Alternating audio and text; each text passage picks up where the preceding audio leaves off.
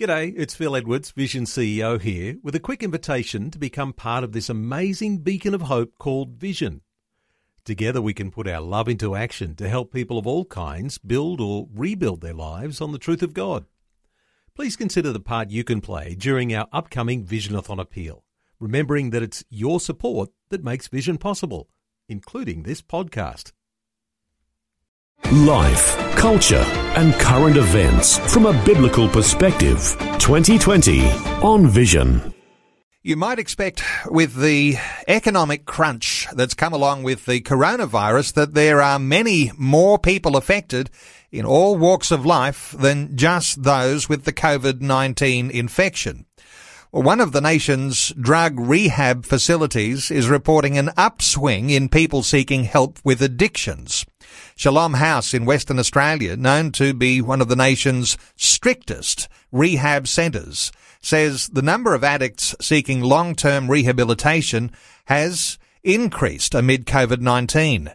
Shalom House is a live-in rehabilitation centre in the Swan Valley that caters for uh, 140 men and families. Peter Lyndon James is founder and CEO of Shalom House. Peter's joining us. Peter, welcome along to 2020. Yeah, morning, uh, Neil. Uh, great to be here. Peter, the coronavirus and tough new border restrictions, a couple of the issues around uh, this upswing in people looking for help, is that uh, that's what you've been seeing? Yeah, so the, uh, even though the COVID nineteen has been a, a, bad thing, I mean, in regards to drugs and the supply and the dis, uh, distribution of methamphetamines, it's actually turned out to be a good thing with the border closures, uh, it's made it harder for drug dealers to get their supplies um, across the uh, the states and the, and the and the territories and the and the lockdown areas. So, with the disruption that's happened, borders closed, then drug addicts not getting their supplies from their usual dealers, and uh, therefore they seek help. Is that the way it works? Yeah, well, what happens is um, basically because they're the long-term users, they use it mostly on a daily basis. When um, the supply starts to dry up, which it has, um, it's actually uh, dried up right across Australia. Uh, my phones are we get about 60 calls a day now, um, but the supply is, is dried up, and what is around the, the price is tripled. Uh, also, the quality of the methamphetamines um, is basically not there. It's been cut so many times where the person doesn't actually get the effect of the drug. So when a, a drug user who depends on the chemical um, to fix all the hard issues, the unforgiveness, the bitterness, the guilt, the shame, and uh, when that drug actually doesn't work, um, all their past and all their history and all the stuff starts coming to the surface, and and that's when they say, I can't do it anymore, I need help. And then I found that uh, my phone hasn't stopped ringing. Peter, 60 calls a day, and at one stage there, early on with coronavirus, you had actually closed the doors uh, because of the risk associated with the virus. I imagine that's around the social distancing, physical distancing thing and the number of people you can have together. But you've had to, uh, you've had to lift whatever restriction you'd put on because you've got no choice. Uh, the intake's there. That's correct. Um, originally, we actually had to shut the doors um, because of the risks for the residents that we had, and so we actually shut down and stopped taking um, intakes for a couple of weeks. Um, but the number of phone calls uh, that I received uh, continued to increase. Um, we're lucky in one sense, or sad in one sense, but we're actually lucky that um, each one of our houses holds between 18 and um, 42 men.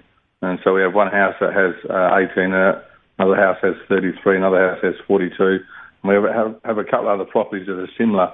Um, so they're actually allowed to have that many men. Um, but at the moment, we're, we have uh, beds in the in the lounge rooms. We've converted a carport, an eight car garage carport into a um, beds. So yeah, we're getting uh, a few men in. And a lot of our listeners may have seen you on television telling your story on Australian Story, and we've spoken before on this program. Uh, you yourself were a drug addict. You did time, something like 10 years in prison. And uh, your own testimony as to what difference God makes when you actually address your addictions according to His call. Uh, just give us a little insight here into the way that Shalom House works uh, when you're actually being pretty tough on people who are coming to you for help. Well, basically, coming from a background of um, 26 uh, years in prisons and institutions, um, from the age of seven, I was in children's homes. From the age of nine, I was in prison up until the age of 18. I literally spent most of my childhood in prison. Also, I spent time in all the prisons in Western Australia. Um, when I got nukes, I call it, and became a Christian, I had a full-on powerful encounter with God, like Saul on the road to Damascus, but probably uh, times 10, uh, um, more stronger. Um, God actually nuked me, and um, I went to Bible college. I went back to prison, then Bible college for three years, and then volunteer prison chaplain for five years, and I've been a full-time volunteer now for the last 10 years. Um, without God, I mean, God's the one that's changed my life. He changed the way I think, the way I speak.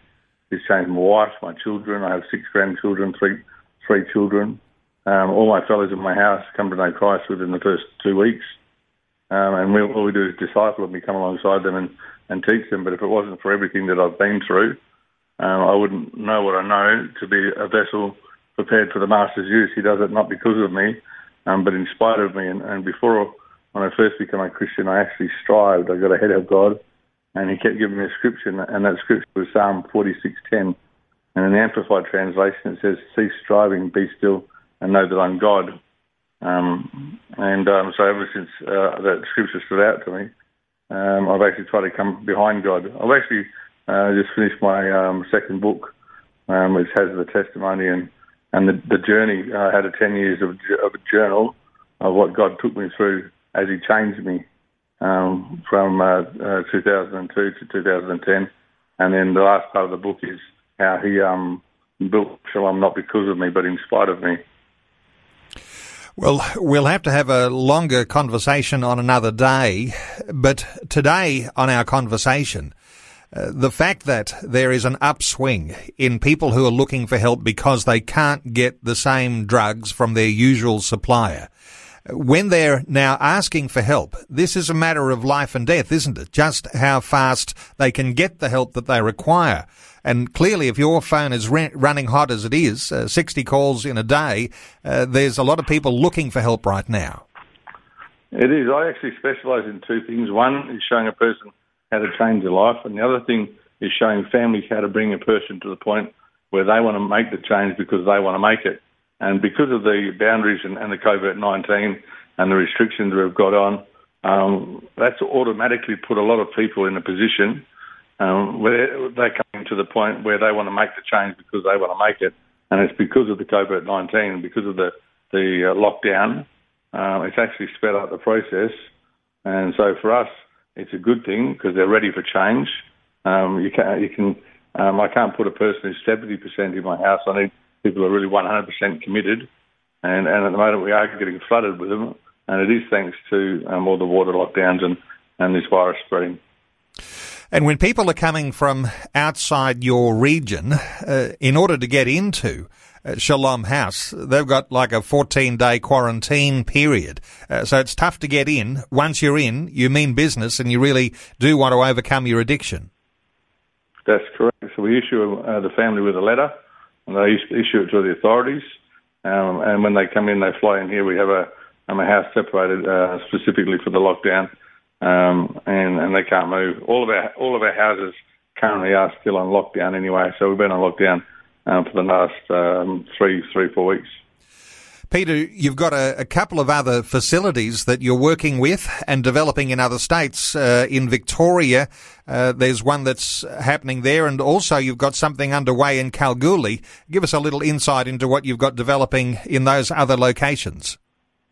So we're par- partnering with a organisation called Betel. They're a global um, rehabilitation um, service. They operate in other other countries in Spain and um, Russia and and Mongolia and places like that. Um, they're probably one of the largest rehabilitation services in the world. Um, uh, we're partnering with them. They've been over there for in Melbourne and Victoria for the last seven years, but they found that their model doesn't work there because of the culture and also because of the benefits that we have um, being a Western country. Um, and so I've sent over four of my staff, and it's going to be called Betel Shalom. And I've uh, copyrighted the Shalom's program and also have operations manuals and globally patented it. And so we'll be partnering with them in, in the implementation of our program. I have four of my staff I sent over before the lockdown um, who are currently getting all the operations side of stuff and the computers ready, the work vehicles, um, and also finding the um, facility to operate from. And the other one in Kalgoorlie that we've had it passed through um, the Shire, um, also the council executive team, um, and we're just waiting for the transition of the land um, to be transferred over. It was a, a government property, so uh, it was a Royal um, Flying Doctor Service. So that's at, the moment getting transferred over to us. We're just waiting back on the signing of the paperwork. We've done a couple of work trips up there to get the property ready, and we're just waiting for the sign off. Peter, running short of time, let me come back to that person right now who has had their regular drug supply cut off. They've got an addiction problem. Uh, right now, they can't get a hold of the drugs that they used to be able to get. What's going on in that person's life uh, that will force them to actually make some sort of change? Uh, what's going on in that person's life right now? Um, they're either swapping one substance for another substance. They're either going from the methamphetamines to, to alcohol or to benzos, um, prescription medication or heroin. Um, and if they can't get any of that, um, uh, without the influence of the drugs and substances, they're having the, faced a lot of their past issues. Um, as I mentioned before, out of the heart flow the issues of life, or out of the heart flow the consequences of life. Um, when you take away the chemical and you take away the drug, all the stuff from your childhood, all the stuff that you've done, the realization of the damage that you've done all your family, your mum, your wife, um, you find out you've, you've got no wife, no kids, you've lost your business, you've lost your house, just the reality of all that, um, it starts coming to the surface and you get massive depression. Uh, I would call it oppression, but you get massive depression where you go to the doctor and, and you're just screaming out for help. And that's what's happening at the moment. People are, are being forced to, to um, look at all the damage that they've done while they've been under the influence of that drug or substance. And the normal coping mechanism would be to use more drugs, but because it's not available, um, they're hitting um, rehabilitation centres and doctors, and but most rehabilitation centres um, have, have a six month waiting list here in Perth. Wow. Well, I do think your take on coronavirus is a very, very interesting and important one.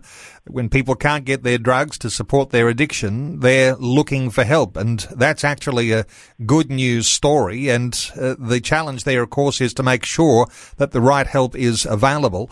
I imagine that if people are in contact with you, if they have family members who are suffering addiction, looking for somewhere to get some help, uh, that you might have uh, some ways that you can pass on information and uh, to make some recommendations about where people move forward.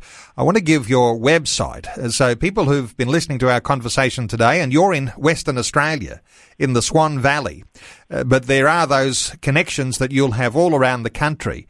Uh, let's give the website as shalomhouse.com.au. That's shalomhouse.com.au. And Peter Lyndon James, his record speaks for itself. Having come from that background of addiction, spent many, many years in prison and these days very successful, running a tough love operation in Shalom House.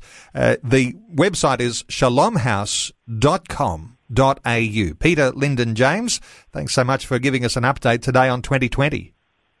God bless you, Neil, and God bless your listeners. Thanks for taking time to listen to this audio on demand from Vision Christian Media. To find out more about us, go to vision.org.au.